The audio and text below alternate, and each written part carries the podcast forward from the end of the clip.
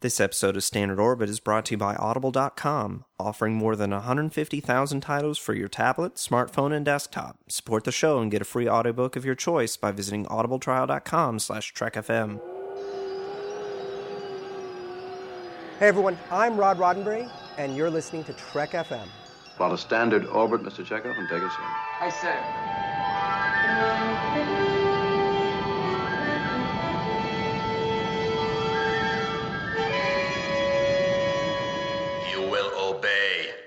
It is the word of Landru.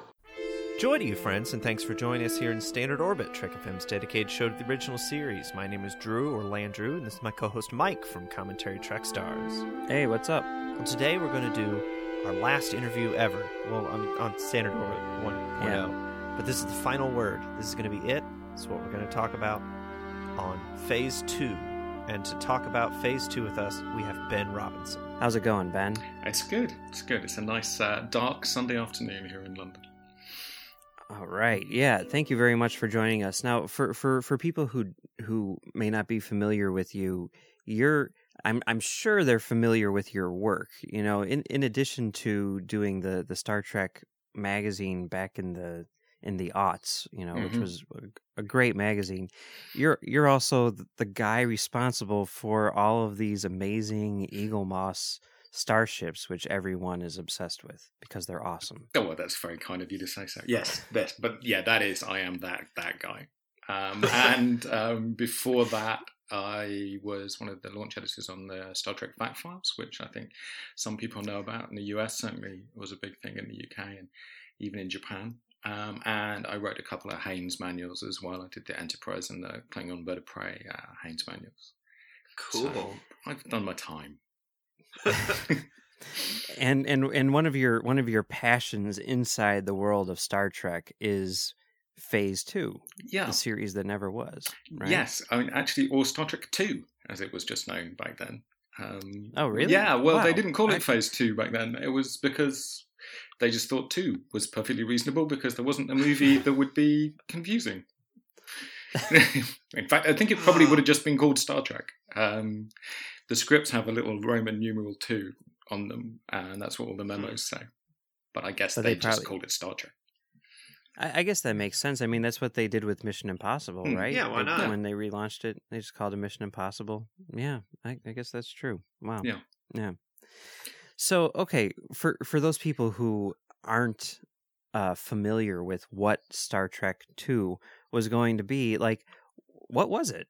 You know, I mean, just basically speaking, what was it? Well, so Star Trek gets cancelled in 1969, and then it goes into reruns, and people start watching it, and it becomes this phenomenon, becomes a big deal, uh, and Paramount become interested in making more Star Trek because it's in syndication, it's doing really well, uh, but there are only 79 episodes, which is low for syndication, uh, and it's you know, it's this big deal. So they're thinking about making more Star Trek, and they keep going back and forth about whether they're going to make a new TV show, whether they're going to make movies. Um, you know, this is all in the mid 70s, I guess. Um, Gene had been off and had made a couple of other things at Warner Brothers, so that's uh, a bit of Planet Earth and Genesis 2, um, and neither of which had really got anywhere. Uh, he'd been resistant to doing more Star Trek, I think. He kind of felt that was over and it was time to move on and do other things. But people keep coming back to him and saying, we want to do more, we want to do more. And eventually, in about 1976, 77, um, there's a decision made that they're going to make a TV show. There've been a couple. I, I think you guys have talked about the fact that there've been various attempts to make movies, and there are some really interesting people involved in those movies, like Ken Adam, and you know there are great Ken Adam sketches for one of the movies. Um, but anyway, they decide uh, in uh, '77 that '78 that they're going to make um, this Star Trek TV show. Uh, and Gene assembles a writing staff um, that basically consists of him, uh, Harold Livingston, who um, went on to work on Star Trek: The Motion Picture, but there are reasons for that. It's really because he was working on a TV show, uh, and Gene's um, kind of personal assistant at the time, John Povill. uh, steps up to become uh, the kind of Dorothy Fontana, if you will, of, of this show, the, the story editor. Hmm. And they get pretty far into making the show. Um, they cast it, they build sets, they commission scripts, they have pitches, um, and they're absolutely ready to go when Paramount made the decision after Star Wars um, that actually they want to make a movie after all. All right. So, okay, there's a lot there. a lot yeah, there. sorry, it was a, it was a kind of complicated question. no, no, no. Yeah, for sure. And it's it's a complicated time as as we've learned, you know, over the past uh, few weeks. But okay, so so in terms of like the concept of of the show, like the actual like show pitch, I guess, if you Mm. will, um, it was basically, as I understand it, kind of like Star Trek: The Motion Picture, the TV show, right? I mean, kind of like that era, that sort of. I think it's actually probably more accurate to say that it's season four. Okay, It's all like right. season four of the original series. Um, I think the budget would have been more like the budget for a TV show, not the massive budget that uh, Star Trek: The Motion Picture ended up having. Um, it certainly wouldn't have been directed by Robert Wise, um, Yeah. and had the most expensive special and visual effects in history at the time.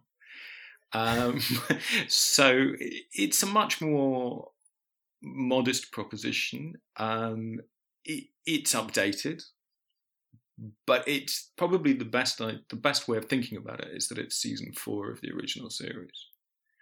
Okay, Um, all right. and when you look at the really early stuff that I've I've been looking at recently, they are still hoping that they're going to get Leonard Nimoy to come back and be Spock. So there are pitches for the stories that have Spock in them, um, and then that becomes apparent that that's not going to happen because Leonard has other things that he wants to do, and this isn't a compelling enough offer to make him step away from them. So so originally it was going to be sort of more along the lines of just like getting the whole crew back together and and it being its thing and then when when Nimoy steps away is that when they added like Decker and Ilia Um, well, I'm not Decker and Ilia. The interestingly, Ilia actually um, the name Elia, as opposed to Ilia, is actually the name of the young Vulcan uh, in the really early things. So they have this idea that there's going to be a young commander, um, a kind of a, a Riker, if you will, a Decker Riker character. Um, and John Povill told me the reason for that was because um, the network was worried that at 40, Shatner was too old. Isn't that shocking? um, so um, that's, that's kind of mad. But there's a concern that Shatner at 40, 41, I guess, is is an old man to be an action hero, which is just unbelievable now. It's like kind of Mad Men territory. Um, yeah yeah um, and then the other thing, I guess, this is true, and I, I don't know whether anyone's act- actually, no one's ever confirmed this to me, but David Gerrold had written um, World of Star Trek, in which he points out that one of the big logical flaws in Star Trek is that the captain just goes down to the planet and leaves the ship in the hands of whoever happens to be standing around that week. Um, and that actually there ought to be a kind of chief scout character who um, either is the deputy captain on the ship and has the experience or leads the, the landing parties. So I think the idea of introducing a kind of um, good looking young lead, kind of young Kirk type character um, comes from those two those two places. Um, and again, in the early early drafts, he's actually just called the young commander. Um, you've got whole pictures which just say the young commander does this or does that, and then he becomes Adams for a while in some of these pitch documents, and then finally Decker, um, who is obviously meant to be Matt Matt Decker's son uh, from the Doomsday Machine. Though not all of the Yeah. writers who were pitching seem to have understood that, because there's one story involving his father, who is someone totally different. oh well so they're there, and then I think that they probably had always wanted to introduce more um, attractive women. I think that was something that was always high on Gene's list of things to put in a TV show. Um, What? Yeah, you That's can't crazy. imagine. I mean, what, what, and it's you know it's also a more um, feminist era where it seems a little strange, perhaps, that Star Trek didn't have a a, a significant female character in the original series. So Yeah. um, they introduce the character this this alien navigator, um, Ilia, who is. Uh, he- from the pictures, no one seems to know much more about her apart from she has some kind of telepathic powers. I mean, if you think Deanna Troi, but doing Chekhov's job, um, Mhm. then you're going to get pretty close to where you are, where you'd expect to be. Um, and everybody else is back. Uh, Chapel's become a doctor. Um, Oh. But everybody and Chekhov has become head of security, um, a Ah, role okay. that didn't really exist before. Um, and everybody else is doing exactly what you'd expect them to do. So you've you've got Sulu, you've got McCoy, you've got Scotty. The only thing you don't have is Spock, which is obviously quite a big deal. But wasn't there a uh, like a young Vulcan science officer to take his place? Absolutely. So this to me is the most important thing about this TV show as to whether it would have worked or not is how good this character Xon would have been. So, and I I find Xon is like for me he's like the great lost character of Star Trek. He's he's envisaged by Gene Roddenberry. He's cast by Gene Roddenberry. They actually cast this actor David Gautreaux um, who goes through all the audition process. And there are, um, I think, on some of the DVDs you'll find um, the Blu-rays now. Uh, you can see his uh, audition uh, Oh, to wow. play Xon. Uh, he has. He wouldn't have had the kind of hair that he has in the audition. Um, he hadn't had his hair cut to Vulcan style, but he's meant to be this um, 22-year-old Vulcan straight out of the academy who looks a bit like Michael York. Um, and he's a full Vulcan. Uh, and they're obviously trying to say, well, look, we can't just replace Spock with a another Spock. So we have to Yeah. come up with a a way of doing Spock that's different. So he's he's younger, he's a full Vulcan, and he's kind of got this this kind of proto data thing about him, because he he realizes that in order to serve on a ship of humans, he's going to have to try and understand emotion. So he's trying to experiment with emotion, and there are scenes where he's like practicing laughing or smiling. Um, he's trying to to see why a joke is funny, and he doesn't get it. So there's there's quite a lot of data in this character, um, but he's also got this fantastic sort of Spock kind of air of superiority as well. Um, when I, I interviewed David Gautreaux, who's a really uh, he's a good interviewee, has a lot to say, um, and he he's he's really interesting, and I think it would be it's a great pity that we never got to see him. And I always think that they should just have cast him as a guest character on on one of the shows, and I'm always amazed that they didn't. Um, Does doesn't he have like a really small role in the motion Mm. picture? Like, isn't he like one of the guys at the beginning? Or yeah, something he's like that? Commander Branch. So um, when they get the message from Epsilon Nine that when V'Ger is uh, approaching, that's that's David. Okay, Um, all right. but he he's he has a lot of very interesting things to say about being cast. He said he never really watched Star Trek. He was he was straight out of um, acting school or even just out of college. I'm not sure. So he's like 21 or 22, and he he's got this person. He hasn't even got a proper agent. He's got someone who can get him into these auditions, and he he goes for these auditions, and he suddenly starts to realize as this carries on that like everybody in Hollywood, every hot young actor in Hollywood is auditioning for this role, and he says he's never watched Star Trek, so he doesn't really get what a big deal it is, and then he gets it, um, and he's cast, um, and you know he gets fitted for costumes, and he um, he he has conversations with Gene Roddenberry about how it's going to work, and and all of these things. Um, and he, he told me this fantastic thing saying you know he was really worried about how do you play a character who is um, unemotional? He's saying what you know what as an actor am i going to do here? I don't want to just be a robot. And he said that um, someone i'm not sure if it was gene said to him you, you have to imagine i think it was his acting teacher said that you know, imagine that it's like a record player and that the humans are all stuck in the wrong groove. So ever you try and talk to them, you're trying to shift them over to the right groove. To try and you know they just don't get it, and you're trying to to explain it to them in some way. So, you know, I think that's that's really interesting.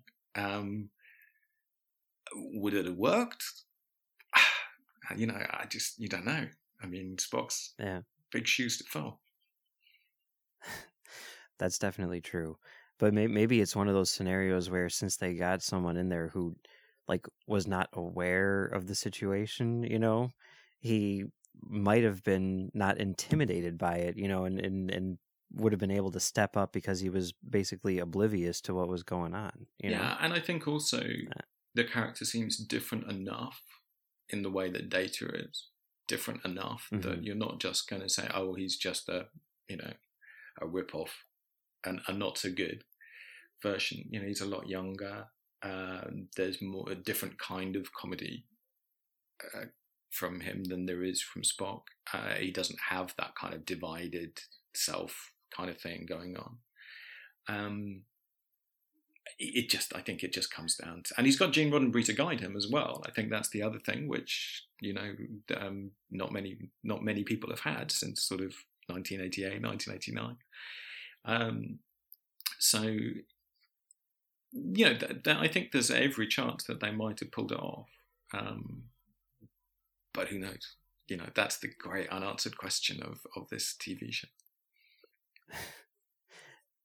so it seems like you know hearing you know hearing this and then also you know just sort of other things that we know about it there was like a lot of what would become especially early next gen in this concept. Um and it's weird because i mean I, you, I, I don't know. I always just think about it sort of like even like aesthetically and stuff like that. Like how would it be different from these shows? But I mean, there's there's obviously kind of like a a, a shift in Roddenberry's you know worldview. People often talk Mm. about how like Kirk was Roddenberry in the '60s and Picard is Roddenberry in the '80s. You know that sort of thing. And I'm just wondering, like tonally, I mean, do, do you think it would have been more like the original series with that sort of action swashbuckling thing, or do you think it would have been more pensive like Next Generation? I think it, would have been much more like the original series, um, and Yeah. potentially even more action oriented because they had a slightly bigger budget. Um, Mm. They want action, they want drama. There's a lot still of you know they they don't have that sort of next gen thing of all the shipbound shows, um, and you know the the the older captain figure is is Kirk. I mean, it's not like there's some kind of like really grown up, mature guy. Um, I'm saying something about Kirk here. Um, there isn't this kind of you know um, old wise kind of head on the captain particularly. He's still the kind of same inspirational action adventure ladies man um, Kirk that we knew. But there is something going on which makes it more like next gen, um, which is that I think that Gene has had, by this point, I guess, nearly 10 years to think about why Star Trek has been successful. And he has some theories now that I don't think they had when they were making the show. So, you know, by 1973, I guess, I don't know, 72, 73, Star Trek is a phenomenon. And people keep saying to Gene, why? What is it about this show that's so great? And he has to actually kind of come up with answers. Whereas I think when they were making the show, they just wanted to make the best TV they could make. Um, and there are, you know, Gene wants to make things that mean something, that are about something, but he doesn't have this kind of fully worked out philosophy of the future. And you start to see in this TV show the beginnings of that. That his belief that they will always find a peaceful solution, and it's one of the things that keeps coming up in the memos, that they will be superior, that they will be more sorted than we are. Um, but they bicker, you know, they tease one another, they have disagreements. Decker and Kirk uh, have little shouting matches in some of the stories in which they're disagreeing about how to go about things. I mean, not not you know they're not at one another's throats, but there isn't this kind of next gen insistence that everybody gets on all the time and there's no real interpersonal conflict. Okay, so in terms of the the design and Mhm. everything, and the visually speaking, I, I know that that you've done a lot of research uh, in terms of like what what was going on with the art direction and everything, right? Yeah, I mean, I don't know as much as I'd like to know. Um, it's they they brought back they tried to get Matt Jefferies back, but Matt was working on Little House on the Prairie, which was his absolute dream job. He told me he said that was like he would not there was no way he was leaving Little House on the Prairie. Um, Wow, him and my yeah, well, he was, and Matt was having a great time. It was all the kind of stuff that he'd been had as a kid when he was growing up, and he loved all that stuff. So Matt agreed to redesign the Enterprise. Um, so there is, in fact, it quite often turns up as as motion picture art, but there is actually a, a kind of a, a Matt Jefferies redesigned version of the Enterprise, which is kind of halfway house between the motion picture Enterprise and the original series Enterprise. Um, it's got kind of you know he's flattened nacelles made them these kind of um, rectangular rather than round, I guess. Um, and he's made some refinements to the the shape of the, the body, but that is, and then he designs a shuttle, I think, as well, uh, a new shuttle that's more kind of a bit more sort of Buck Rogersy, a bit more got a bit more budget to it. Uh, and that's kind of his contribution. He's like, well, that's that's all I'm. Yeah, it's all I can do for you because I'm I'm I'm having too much fun with Mike Landon doing Little House on the Prairie. What was it? Was it going to be the same Enterprise, yeah. or was it? A no? Absolutely, it's Yeah, the same okay. ship. Um, the Okay. idea is that the the Enterprise, I mean, the the motion picture is adapted from the first script, from the pilot script. Yeah. So a lot of the story, if not the the way the story is told, is the same for the opening, Mhm. you know, for the pilot. Um, so yeah, so the idea is that the ship's come back, it's gone into, um, it's had a refit, but that instead of Kirk being promoted to admiral and you know given a desk job, he's going back on board the ship um, now. Um, but he has a new first officer who is Decker. He has a couple of new crew members, um, you know, so Xon and Ilia, and he's going back out there um, uh, for his second five-year mission.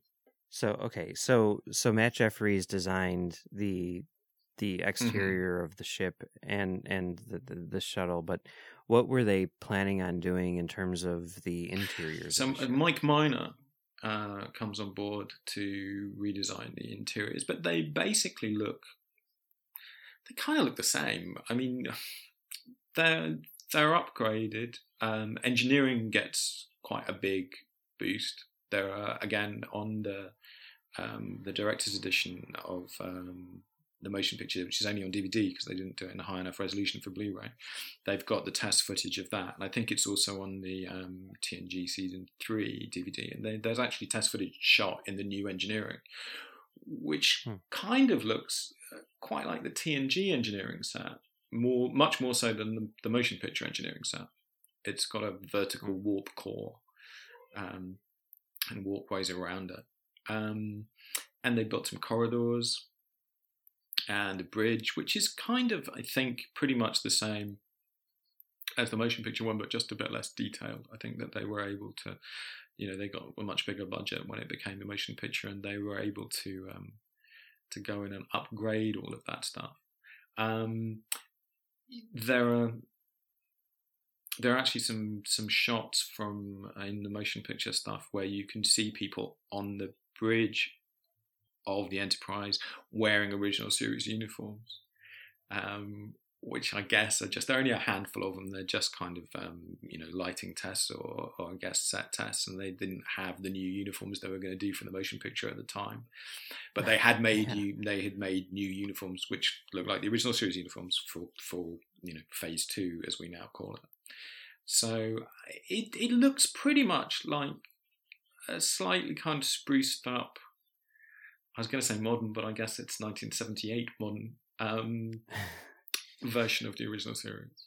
but the costumes they pretty much kept almost exactly the same as they were. Uh, that's my understanding. yeah, um, there are references to green costumes in in some of the Uh-huh. um, in some of the scripts, and one in particular in Savage Syndrome. Um, but it, I'm never quite sure whether they just mean the gold teal ones, and someone's got it, you know, misunderstood the color. Um, hmm but uh, and I think there was also some talk about shifting the divisional colours around as well. So, like on TNG, that you know that that could be that um, people are wearing gold in in engineering, in red, in whatever. Um, Yeah. but yes, I think they, they, as I understand it, they they would have been pretty much, you know, slightly altered versions of of the original series uniforms. Interesting. It's it's such a, a weird thing because I mean you hear about this you know the pilot being the same story as motion picture and you just kind of get this image in your mind especially since motion picture feels very sort of like 70s in Mm. its in its visuals and the, the sort of contrast of like those sets with the sort of very 60s era uniforms it's I don't know. There's just something in my brain which has trouble. Uh, the thing to, the thing to remember might help you a bit on that one is that the the bridge set, all the sets actually uh, in Star Trek Two are exactly the same sets as they are in the motion picture. They're just lit differently. I mean, Yeah. they've got a new, you know, they've got a new coat Yeah. of paint. They made the contrast a little more, and I think if you think about it looking like like it does in Star Trek Two, more than the way it looks in the motion picture, that's probably going to give you a, a slightly closer idea of what it would have looked like. I guess that makes sense. Yeah, yeah. No, that's that's an interesting way to think about it for sure. Okay, so now let's get into into the the nitty gritty here with these stories because I think that's what people are really fascinated about. Now, um, you you said that you've found a lot of the the Mm. pitches and, and whatnot and a lot of the scripts which which existed. Um, what what was um okay? Th- there was the pilot, which which was pretty much a version of the motion picture. You said right? Pretty much, yeah. So the pilot, which is called In Thy Image, um, is about V'Ger coming back to Earth. Um, it's it is different. Um, I mean, well, mm, there are multiple. There are a couple of different drafts of it. Um, in the the draft that I like the most, I guess, um, um, it's V'Ger is actually not the probe that has been upgraded, but uh, a ship from the the machine planet that is bringing the probe back. Um, it's, I mean, one of the things I find slightly odd about a lot of these scripts is that they seem surprisingly like original series episodes. So, you know, I don't know where. I mean, I wasn't. I was only ten when I went to see the motion picture, so I didn't think this. But um, you know, when you go and see that, you kind of think, well, V'Ger is Nomad. You know, it's the Mhm. same story, and that kind of crops up a little bit in in some of the other stories that you sort of think, well, actually, this is very like that episode or whatever. And I guess people, you know, people didn't have um, Blu-rays or on-demand kind of stuff um, back then, so the chances of people having seen those episodes that were ten years old was smaller and people didn't didn't worry about it in quite the same way. Um, Well, that's even kind of something that they did. Like what? Yeah, uh, you know, I- just yeah. because it's the same studio and everything. Like with um, Mission Impossible, wasn't the pilot for that like an adaptation of one random episode of the show? oh, I or don't know, but I wouldn't be surprised. I mean, I I, th- I think I, I, it seems like that was just kind of like the thing to do. You know, I, I don't know. I mean, they even do that in Next Gen Yeah, with uh, uh, yeah, Naked Now. You know, yeah. So, so so there were a couple others which we've seen in some form Mhm. or another, right? Yeah. Like like the child. yes, so there are and, two others. There's the Child and Devil's Due, um, Mhm. which are both pulled out as episodes of TNG. Um, the Child isn't altered very much because the reason it was pulled out is because of the writer's strike and they were desperate to get something into development. So, I mean, Decker and Decker and Ilia and Riker and Troi are very similar characters in their their conception. Um, there's even a thing about in the I think it's in the writer's book for, for Phase Two that Decker is a bit humorless and can be a bit of a martinet. Um, and there's the thing when uh, Jonathan always talks about with Riker that they told him not to smile. Um, he was like told off for smiling throughout the first season of Next Gen. They're like, don't smile. Um, so there there are a lot of parallels, and and Ilia also has these kind of vaguely defined telepathic powers that are like Troi. Um, my my favorite thing about Troi was um, Herb Wright, who was one of the most insane interviewees I ever had, was talking about how really difficult it was to work out how, what her mental powers were, and they said they just kept reducing them in every episode until it said he got it down to the level of a dog. You know, like the dog just goes, "There's something wrong with this guy," um, and, and I think you have similar. You can see them sort of struggling with similar problems with Ilia. But yeah, so they're they're exact counterparts, and in the child you're just able to to swap them out and to, to use that script, which is pretty pretty close. Um, but what's a little unfair, I guess, is you have to remember that all the scripts that existed for Phase Two were only kind of first drafts. Um, Mm. You know, they Yeah. would all have had a bit more work done on them. Um, apart from well, apart from the pilot in the image, which gets rewritten to become the motion picture.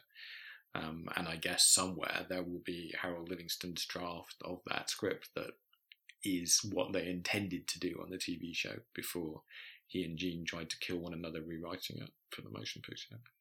And they really did try and kill one another. I mean, it was, it was a bad, bad story.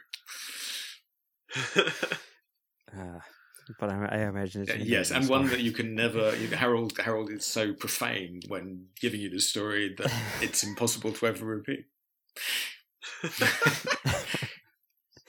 So so Devil's Due was the Yeah, other one, Devil's- right? Which is kind of weird because that came like way later in, in next year yeah, gen, I, right? I'm not quite sure why they pulled Devil's Due out. I know um, Ron always told me like by the time you got to episode 17 or 18 of the season, you were just like, "What are we going to do? What can we do?" There's nothing left. And they're all sitting there looking at some idea that Michael Piller had bought and going, I'm going to have to do that. They're going to give me that one. Oh, God, please not that one. Please don't let me have the one where they get turned into kids. Oh, God, they give me the one where they get turned into kids. Um, so, you know, there's always this point in the season when they are. Uh, they're a bit desperate to try and find stories, and I guess at some point they went back and looked through all these things that they owned, um, and Devil's Due seemed to be one that they could adapt reasonably easily. How how close to? I mean, to be fair, I don't really remember Devil's Due that that tremendously well. But how close to it was? I think you know, it, it's um, next- it's reasonably close. I haven't reread it for a while, but um, it's a guy who's a con man rather than Ardra. It's it- it's probably it feels more like an original series episode uh, than than the TNG version does. Um, but yeah, I think in terms of the you know if you looked at the beat sheet, it's pretty similar. Um, it's not a, Yeah. a wildly different story. So so what were some of the other ones which Well, the- which we never the saw? the one, the really important one um, that would have changed everything is the Kitumba, uh, Hmm. which is the two part Klingon story, um, written by John Meredith Lucas, who had been uh, briefly being the executive producer on um, season two of, of the original series, and he was John Meredith Lucas was a great guy. He was a really um, talented um, writer and director, and he, you know, he's he he they loved this script. Everybody, Jon Povill told me that they just they, this was just like this script was this one was might have been the first draft, but it was perfect as far as they were concerned. They didn't really plan to make major changes to it at all, just a few kind of little logic things. Um, I did reread that one. Well, I reread the the outline this morning, um, and it's it's a fantastic story. It's a really good story. Um, and the idea is that the Klingons are going to declare war on the Federation, and a Klingon defector, I guess, um, comes into the Federation to, to tell them this news. And you discover that the Klingons is not actually the name of the race.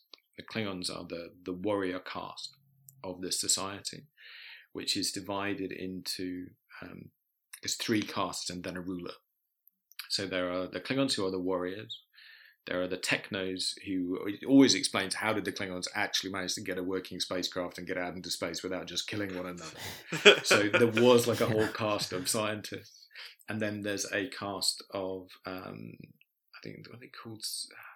They're, they're, like citizens or something like that. They're not. They're, they're, they're, they're but they're they're the kind of the most looked down on group of people, but in a way, but they also have this much more luxurious life.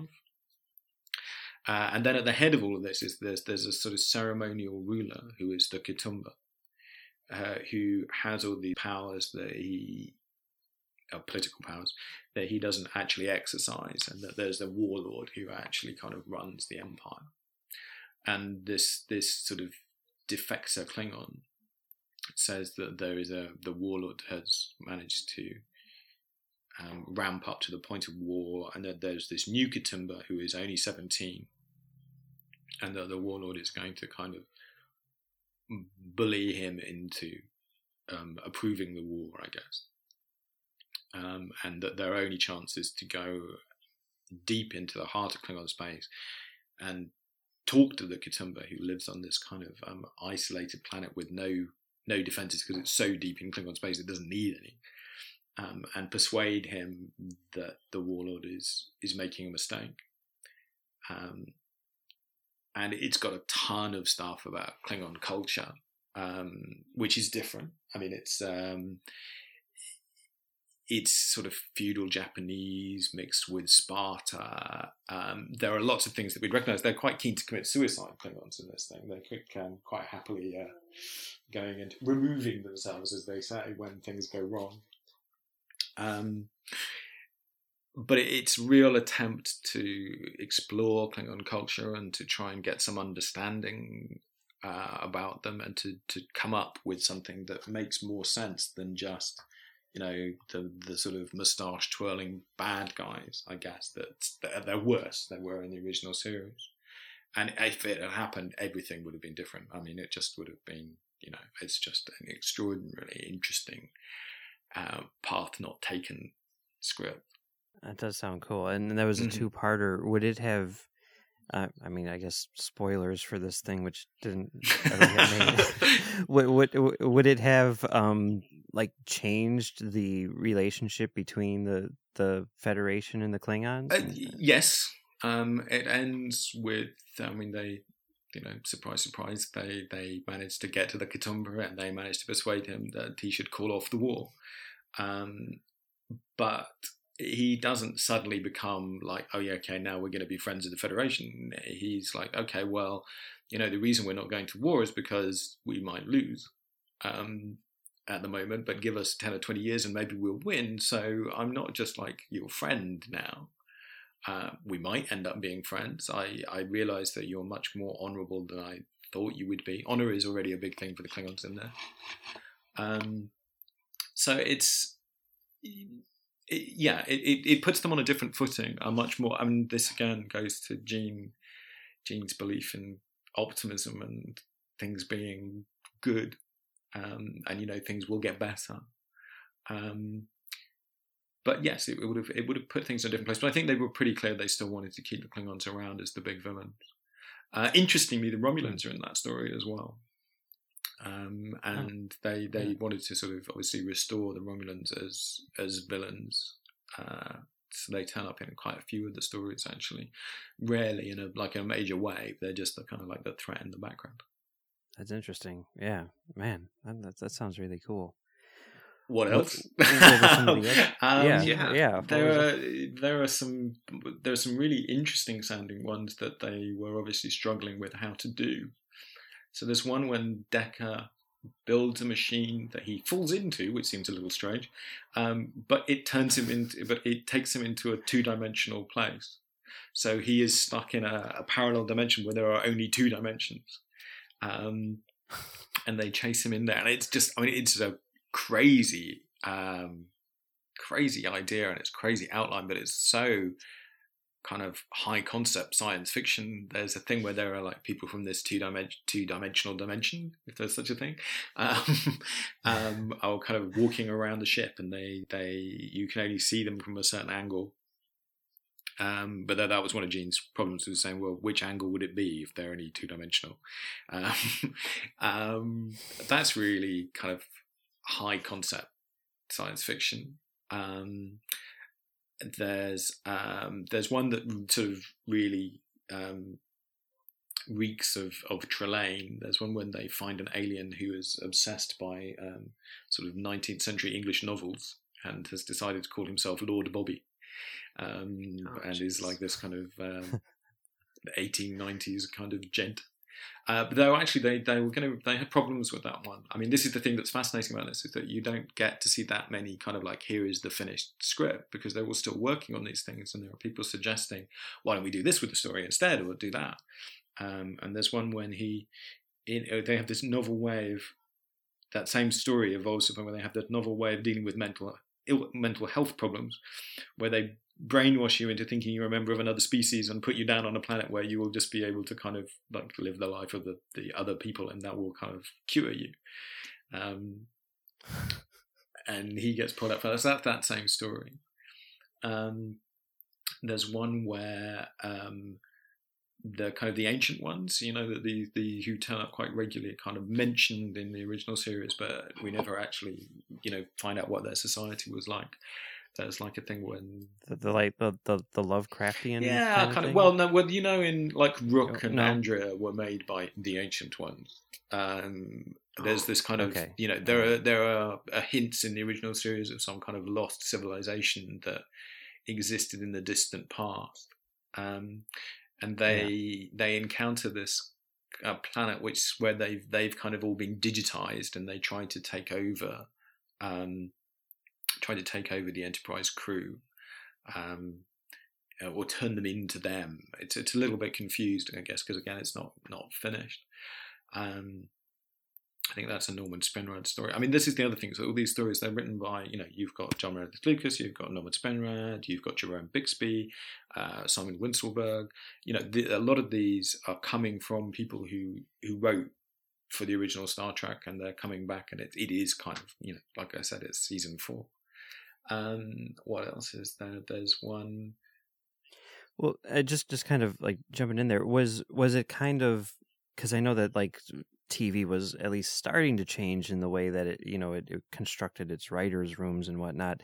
Was it still kind of like the original series where there might have been like three guys and then the rest of it was just sort of like freelance people Yeah, coming Yeah, in? it's exactly like that. So, Okay. um, right. so the if you think of the original series and you kind of famously think of it as being Gene Coon, um, that is Mhm. now Harold Livingston. Uh, and Okay. then and then there's a story editor. So Dorothy, for a large part of the original series, we think of as the, the main story editor. That would have been Jon Povill, and then you've got Gene at the top of the tree. You know, not necessarily Right. um, doing a massive amount on each individual script, but setting the tone and the direction and and you know approving the scripts um, and Yeah. rewriting some of them. Um, Yeah. So yeah, it's very much that, and they are uh, they're just getting these writers into pitch, and they, you know all these pitches are. It's interesting, all dated. So I was trying to kind of piece together a timeline of when things evolve, but you realise that some people know some things and other people know other things. It kind of depends, I guess, when they had a phone call or a meeting or whatever. So some people Yeah. have Decker as Decker, and some people have him as Adams, even though their things dated like a month later. Um, so I guess it's Oh, a yeah. question of when you know when they actually uh, managed to talk and were working on their stuff. Uh, it's it's crazy. I mean, yeah, there's there's so so so much going on here, and I, I know that we're we're running out of time, but uh, I mean, like, w- what to you is is kind of like the the standout of this of this show in terms of like what it, what it would have. I mean, a- as a Mm. Star Trek fan, I- I'm I'm having trouble phrasing this question, but a- as a Star Trek fan, like, what do you think this show would have been like as a viewer, like I in, in relation to the rest of the franchise? I mean, like, how do you think this would have changed what had come later? I think it's. you know, I- guess the thing is, it's actually much more likely outcome than what happened. Um, uh huh, you know, for someone to sort of go and take this failed TV series, which was how they looked at it, I guess, and and go and make this enormously expensive movie, and there are, I have lots of reasons I can tell you about why the motion picture is so expensive. And one of them is that it carries all the costs of the development for this TV show. That all gets billed to the Yeah. motion picture, which is why it suddenly costs so much. There are other reasons why it costs so much. Um, but it feels like it would have worked. I know, you know, Judy and Gar wrote their book about it, and they were like, "Kind of, oh, it's just as well it didn't happen because it would have been naff Star Trek in the '70s." And and you know what? It's not. You read those scripts, it's not like people like. I mean, I remember, you know, there are episodes of Space 1999 where it's like Peter Bowles and a pair of flares walking down a corridor in slow motion, and you just kind of think, "Oh, what?" It, it's not like that. It it is like season four. It's what maybe season three should have been. Um, Mm. You know, it feels like proper Star Trek. Um, of the 17 pitches that I've read, there are probably four or five really standout um, episodes, ones that you think that would have been great. I would love to have seen this. And in fact, some of them you think, and they still haven't made that one. Like the two dimensional one, they still haven't done that. It's like, oh, you should do that. yeah. Um, you know, we should drop a line to Alex Kurtzman. Um, but so it, you know, it's promising. It it it feels like I think it would have worked. I don't know how many years it would have run for. Um, but if you think one of the reasons the next gen was this huge success is because there wasn't anything else. You know, there just wasn't any good intelligent sci-fi on TV, and it, this would have been that. Um, so you know, how many years would it have lasted? Maybe four, five, six years of, of this. And Star Trek then wouldn't have been three seasons, would have been nine seasons, and Spock would only have been in the first three. Um, and then and then what do you think i mean obviously this is pure Yeah. speculation but uh, let's just say as as someone who knows a, a ton about the history of star trek this thing gets made instead of motion picture and it goes on for you know let's say five seasons then so what we're at like 1982 now yeah, or something, something, like, that, Yeah. No TJ Hooker. What- That's what it means. Oh. T.J. Hooker. oh no well i'm glad this didn't happen but uh, then what what happens next for Star Trek? I mean, with it being at that point in 1982, what's the next logical step? Well, I guess at some point, someone would probably have made a movie. yeah, Um, but whether they would have put Shatner in it, um, I don't know. I think maybe yeah, maybe it would have just been like a Decker movie. No, I like think that? actually no. I just think they might not have taken the people who were in the TV show. I think that you might have had Kirk and Spock and McCoy, but it would have been like the JJ reboot. You know that they would have Hmm. cast. God knows who they would have cast. Like what in nineteen? Let's say it gets to nineteen eighty six or nineteen eighty seven. Maybe Tom Cruise makes Star Trek instead of Mission Impossible. Um, There you go. I mean, I, I kind of think that's what Hollywood would have done. You know, I mean, the other thing that might have happened is that there might have been another Star Trek TV show a few years later. Um, You know, maybe there would have been an equivalent of Next Gen without there being the movies. Um, Yeah. I mean, so much depends on how successful the TV show would have been. Um, and that's, you know, there, like I said, if if David Gautreaux turned out to be great, if he turned out to be brilliant, maybe we would all love Xon more than we love Spock. Um, it's, it's hard to imagine, but it, it could have happened. Um, Yeah. but yeah, it would have turned it back into a TV show, I think. Um, and I, you know, I, I guess at some point, I mean, now every TV show you've ever seen gets made into a movie. Um, I mean, you know, I don't know if you saw, but this morning, you know, Netflix, oh, is it Netflix or Amazon, uh, are making Lost in Space TV show again. Um, Yeah, sorry, yeah. that's my cat making all that noise. Um, Oh, that's okay. so I guess Star Trek would eventually have got there into into the same kind of place, but it would have been it would have been very different, I think. Um, and I guess also Gene's um, philosophy might have evolved in a different way if the show had been on air. I think um, you know his his sort of complete devotion to a kind of pacifist future happened wasn't wasn't there in this show. You know, this is still a pretty Yeah. military organization, um, Starfleet. Um, and by the time you get to TNG, Gene's like, no, it's not a military organization at all.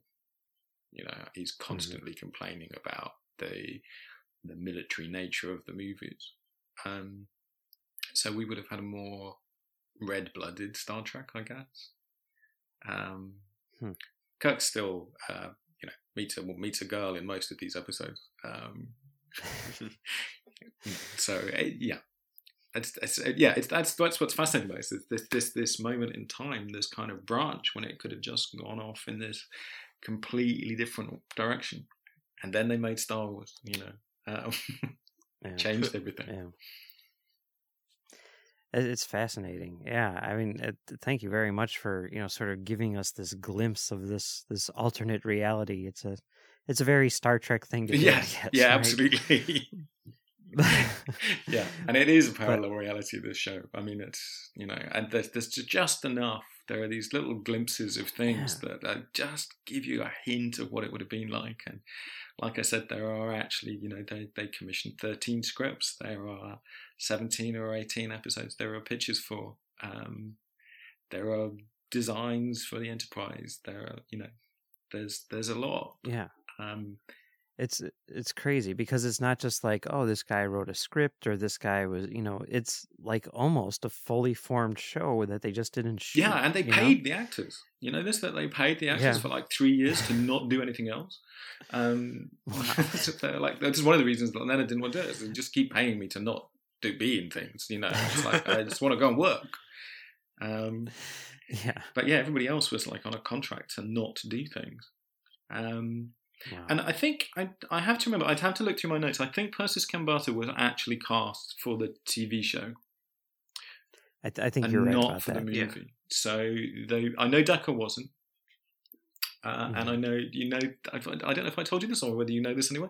You know that um, that um, and I've forgotten his surname. Garak, Andy, Andy Robinson was Yeah. was Yeah. down to the last two for Decker. That- Yeah. Really? So it was Oh, him. man. It was him and Stephen Collins. Oh, man. And this is, but this is a movie by this point. They've already decided it's a movie. They hadn't cast Decker. Um, yeah. Uh, I actually had the bizarre experience of getting to tell Andy why he didn't get the role 25 years later. He's like, no one ever tells you this. You never find out. They just say no. Um, and it's because he wasn't blonde haired and blue eyed enough. Um, Oh, and they wanted uh, they wanted Decker to be very kind of you know very square jawed and obvious kind of hero, and uh, and Andy would have given it a little more of a, a twist, I think, as he said. I mean, I, I guess I guess at that part he was at that point he was kind of known as like the Zodiac. Yeah, he's the psycho right? from I the mean, Dirty Harry film. Yeah, So yeah, not quite the the same uh, image they were looking for, but yeah. Well, he was a, a young, good-looking guy. He had square jaw, but uh, you know, he's. I guess Stephen Collins was very blonde and very blue-eyed. So. overly. uh, Yeah. so blue-eyed. You know, apparently they told me that his um they couldn't do blue screen with him because his eyes disappeared. Really? Yeah, it was a That's real problem. that's freaky. Yeah. that's freaky. Yeah. Well, thank you very much for joining us. It's Mhm. been fascinating. I mean, we could talk for another, you know, like two Yeah, well, there, there, are stuff. scripts so if you want to go through them one by one. yeah. Oh my It's all right for now. But yeah. but uh, yeah, that that would be awesome. But We've people. We've people you're going to have to talk to. yes, yes, we we, we there there are other we we're leaving this show, but there are other people who are you know picking up our there. Our show is entering phase two, Okay. so Yes. believe me, there's going to be people to talk to about this for sure.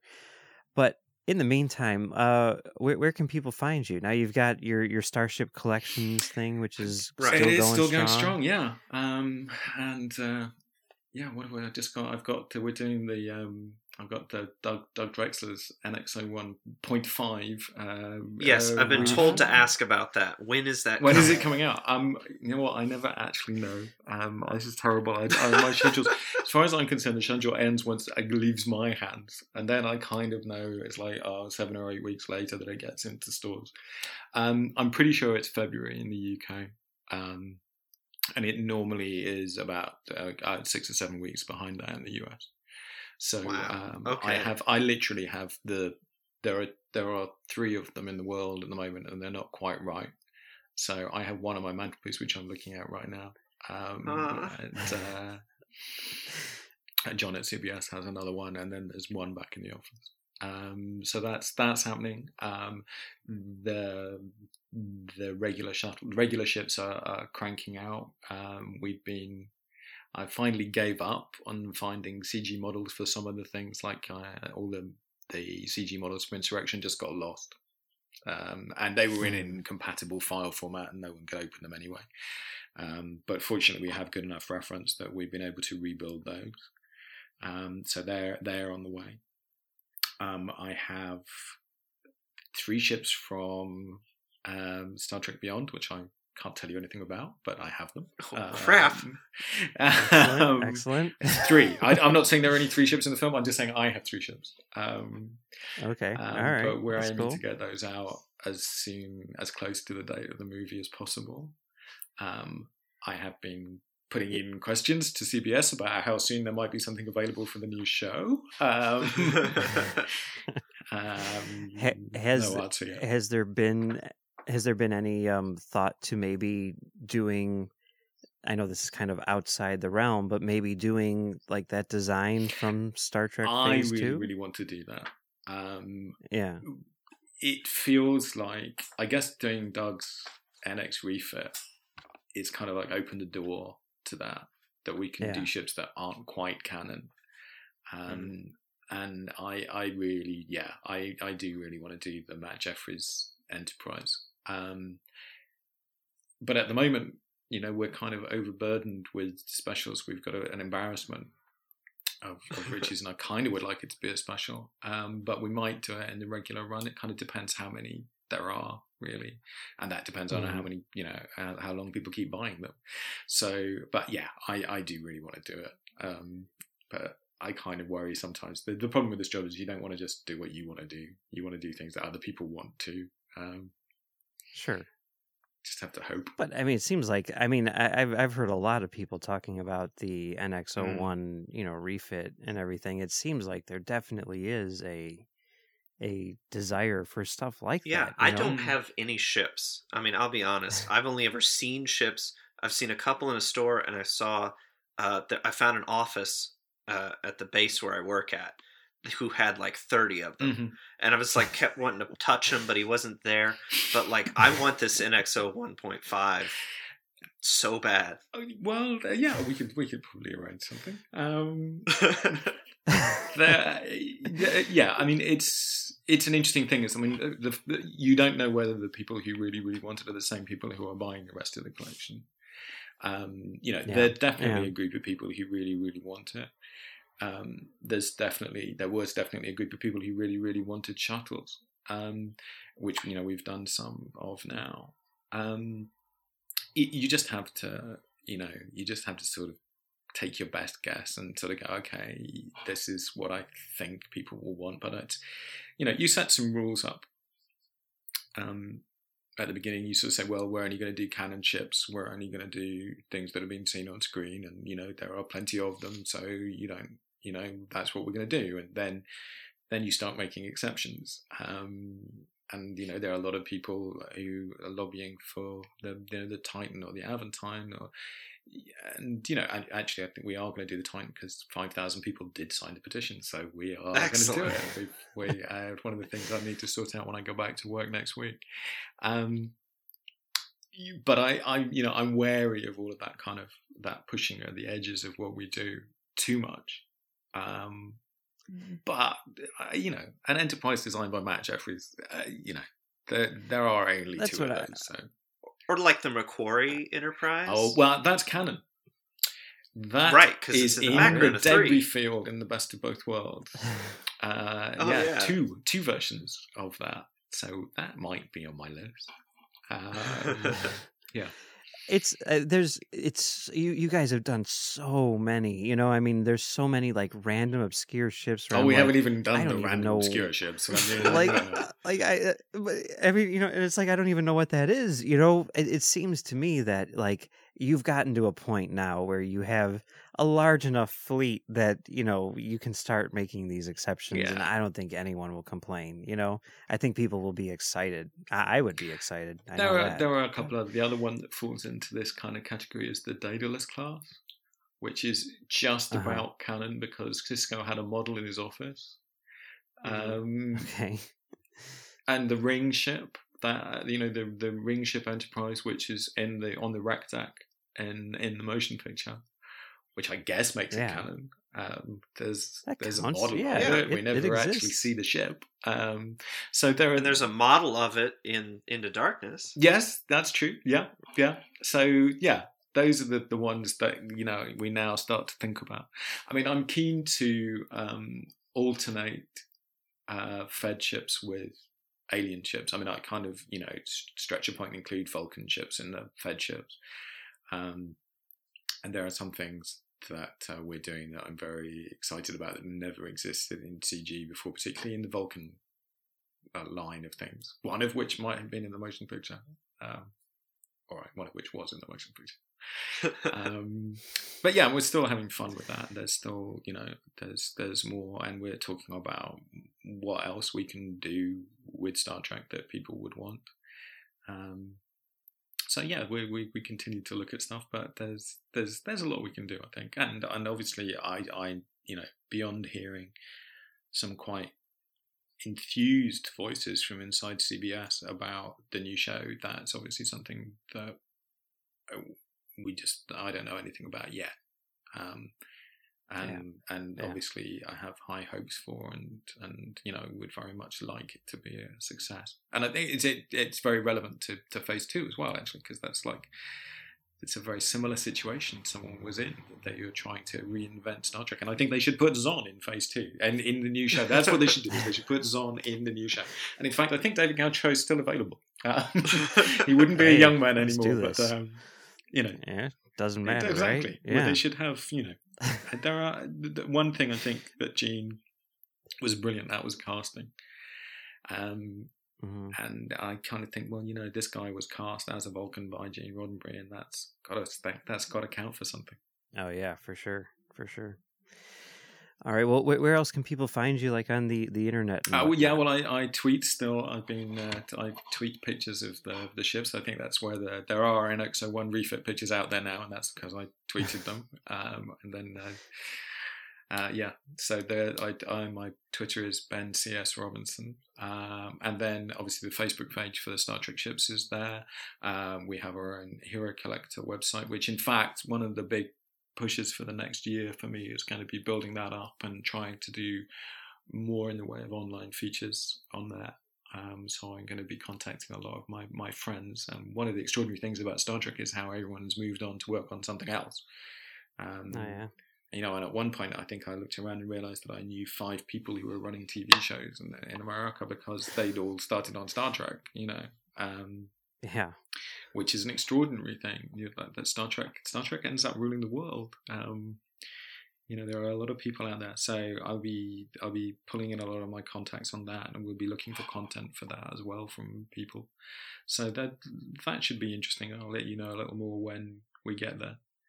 Um, Excellent. okay. Um, so yeah, I'm I'm I'm where I was basically. I continue to be there. All, right. Well, cool. Well, I mean, I, I know I, I think I speak for everyone, you know, here at the network when I say like keep up the good work on those ships. They're amazing. and and thank you so much for for talking to us about Phase 2 today or Star Trek 2 or Star Trek or whatever you want to call it. Um it's been fascinating. Yeah. And uh yeah, and uh, yeah, I mean, we're even though we're not going to be here, you're more than welcome to come back anytime. I'm going to say that for. Our, Well, it'll be a pleasure. I enjoy this. I, you can tell, I quite like to talk. So um, oh yeah, it's great. I'm, I'm more than happy to talk. I know. uh, This is uh, you've you've touched on a few of my passions, but there are many, many more. There's a lot more Star Trek stuff I, I can talk about until people stop me. Excellent, excellent. Well, thanks again. Yes, thank you. Well, Well, thank you. Well, that was fun talking with Ben Robinson today. He gave us a lot of information that I didn't know and teased other information that we probably shouldn't know. Yeah, no, it it was a lot of fun. You know, there there's always um you know just just we talk about it a lot here, but the the Star Trek that never was, you know, and and Phase Two or whatever you want to call it is sort of like the ultimate in terms of that, you know, because it was like a whole series and it uh, almost happened, like it came like really freaking close to happening, you know. So I mean that's that's pretty awesome and it's exciting and um I I I would love to hear what else was involved with that show, you know. It's just so much stuff, so much stuff. It's, Yeah. it's great, great getting that that sort of inside look at at what would have been.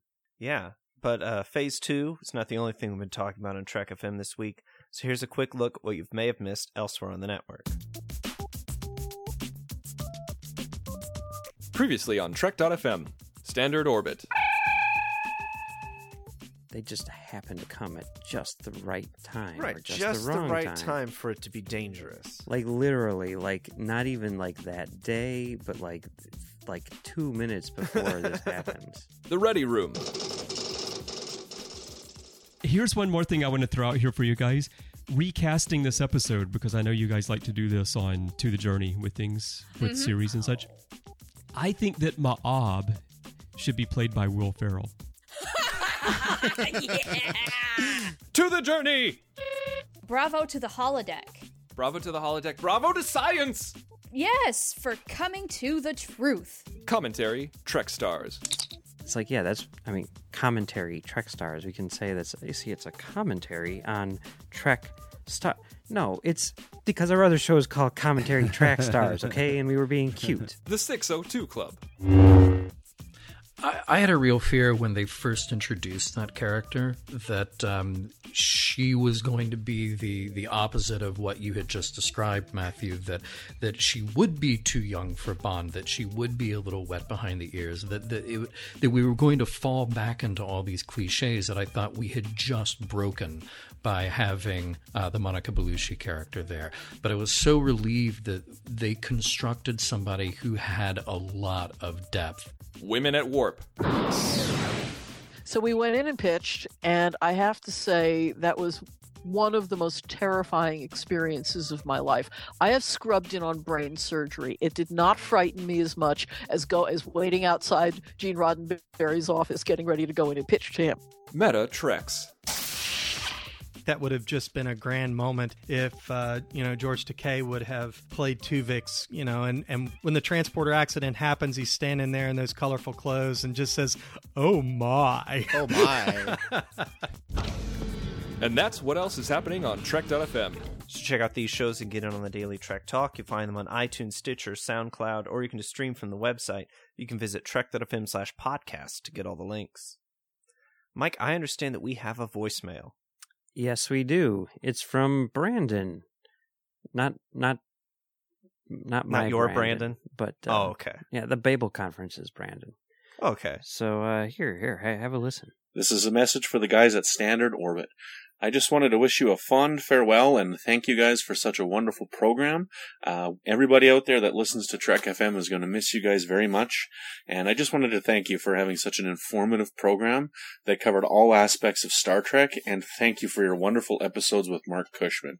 It's been an absolute joy listening to you guys. And as for your last email contact you got from a listener, I don't think your guys' show was too slow. I think it was the perfect speed, and I love being able to hear both of you guys talk at all times. So, congratulations on a wonderful run of 110 episodes, and I look forward to listening to more stuff from you guys in the future. So, live long and prosper. It is the will of Landrew. P.S. Drew, you have the greatest laugh in the world. P.S.S. Michael, I love the Lost World. That's pretty great. Thank, thank you very much, Brandon. Um, I, I, I know that uh, Drew ap- appreciates um that you appreciate his laugh, and I definitely appreciate that you appreciate the Lost World because No that else does, movie is a masterpiece, and I don't care if no. It's not true that no one else does. They're coming out of the woodwork. It, it, it was always me and Or my you- friend Josh. Okay, because Josh was always like, "Yeah, Jurassic Park." That was good. And then like he'd watch it more and more and he's like, you know what? This movie isn't really that good. And then Lost World came out and both of us were like, "This movie is the bomb," and no one else thought that. No one else, except for you know what I discovered. Marcello from the Talk Film Society. He Yeah. loves The Lost World uh, almost as much as me. It's See- like it's like we've got this litmus test now, and like you are leading this this like like mutant underground or something of of Lost World lovers. And I don't.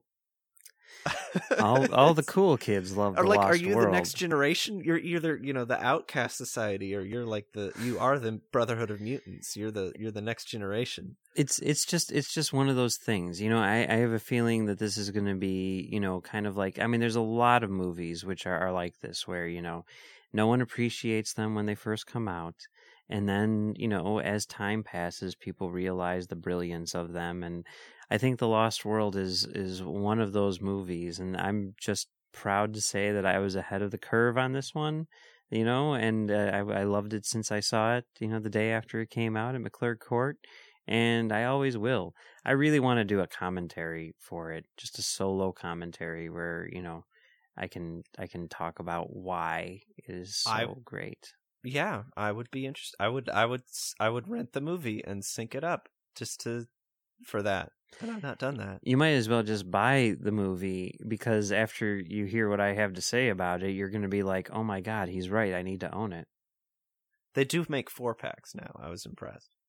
Like immediate, the Ultimate Collection now includes Jurassic World, whatever it's called, the Lost Jurassic World.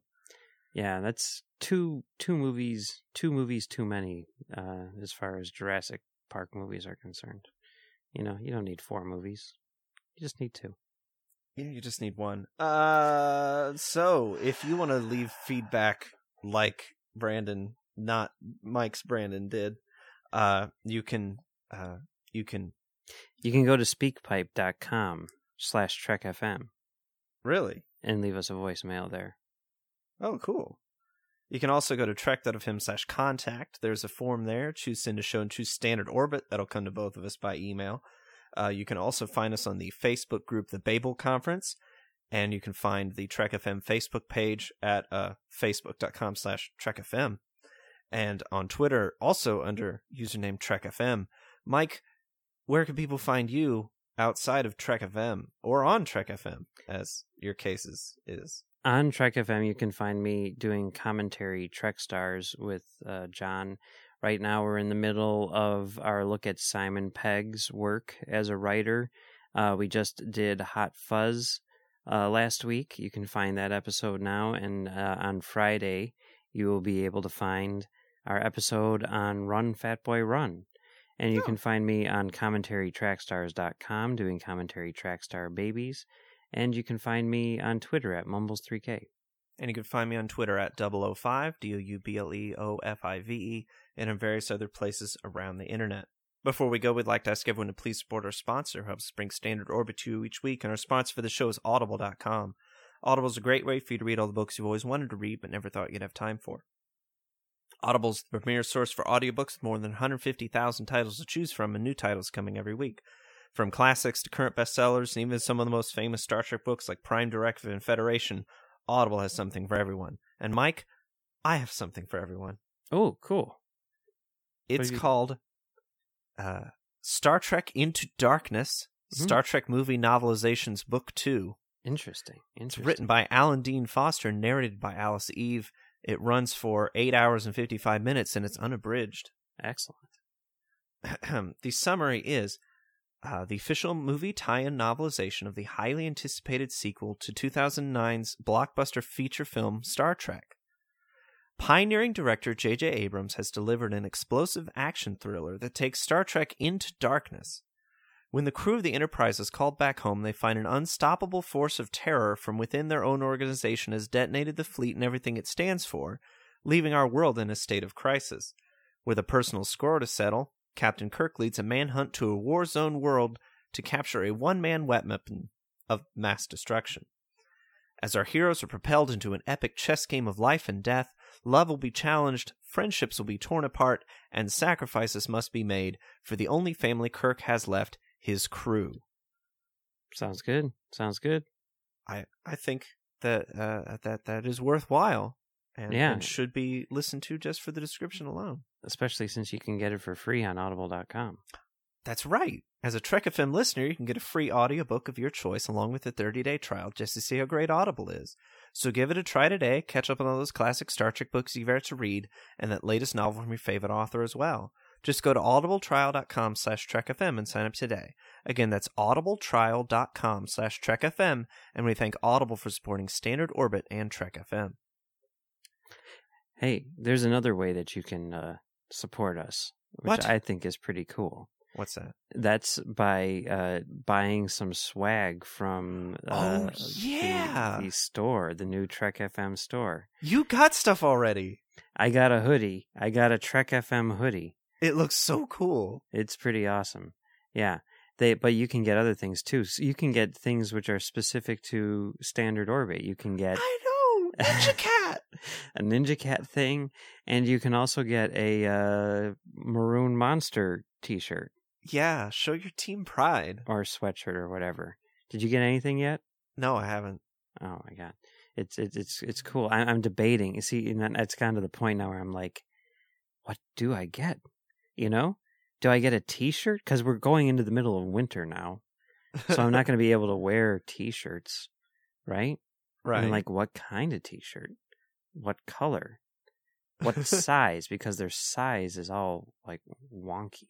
Oh, great. no, because like they have like different brand, like and and, Right, uh, right. You know, like it's it's they're like buy two sizes too big for the sweatshirts for the hoodie, in in order you know, and it's like wait no that no well okay it kind of works that way sort of I don't know so where's that at? it's uh trekfm dot link slash trek fm store Oh, okay. yeah you can Trek a FM dot dot link link slash Trek FM, store. store yes And there's a cool. I like the uh the word enterprise. mm-hmm. Not the word enterprise. It's it's an enterprise shape with a bunch of words in it. Looks like a cloud tag. Tag Yeah. cloud. Yeah But it's got like it says standard orbit and all the show names and stuff. Mm-hmm. Mm-hmm. There's some cool stuff, and, and hopefully, hopefully more to come. If there's if there's anything that you want to see, you know, they're they're asking people. They want people to let them know what you want to see, so that they can you know get on that. Yeah. Yeah, I've been campaigning hard for a Citizen Kane of Star Trek T-shirt, so we'll see. Let let them know that you want that for sure, and and get a maroon monster uh, shirt or, or something. I don't know. yeah. Do you get like the three quarter sleeve, like the baseball jersey with the maroon monster thing? I just don't know, or uh, like Do a it. hoodie, like a t- I don't know. Hmm. Find out what kind of combinations you can make there at trekfm.link slash trekfm store. Uh, we'd like to thank Richard Rutledge Jr. and Renee Roberts for being our associate producers this week by supporting us on Patreon. Uh, you can find Richard on Twitter at RUT8972 and Renee at MRES underscore 1701. Yeah, thanks guys. And if you want to help them help us keep us in orbit, uh, you can support us on Patreon. If you go to patreon.com slash trekfm, you'll find a list of donation levels where you can get things like uh, exclusive digital goodies, early access to episodes, access to our project manager, uh, previews, all kinds of crazy stuff. Uh, or you could be listed as an associate producer, and and you could be listed as an associate producer, like like Renee and Richard. Yeah. Uh, you'll find out where the donations can go on the site. Things like covering the monthly cost of hosting and distribution, uh, hiring an editor, upgrading our equipment, other cool stuff. Again, that's patreon.com slash trekfm, so check it out. Next week, the final commentary. Yeah, City on the Edge of Forever. They, you better watch out because it's, saved the on the- it's right on the edge. Yes. It's right. You're going to fall over. Mm-hmm. It's going to be great. Oh yeah. Well, everybody, thanks for listening. Have a good week and keep on trekking. It is the will of Landru. Mr. Chekov, take us out of orbit ahead, warp factor one. Hi, sir.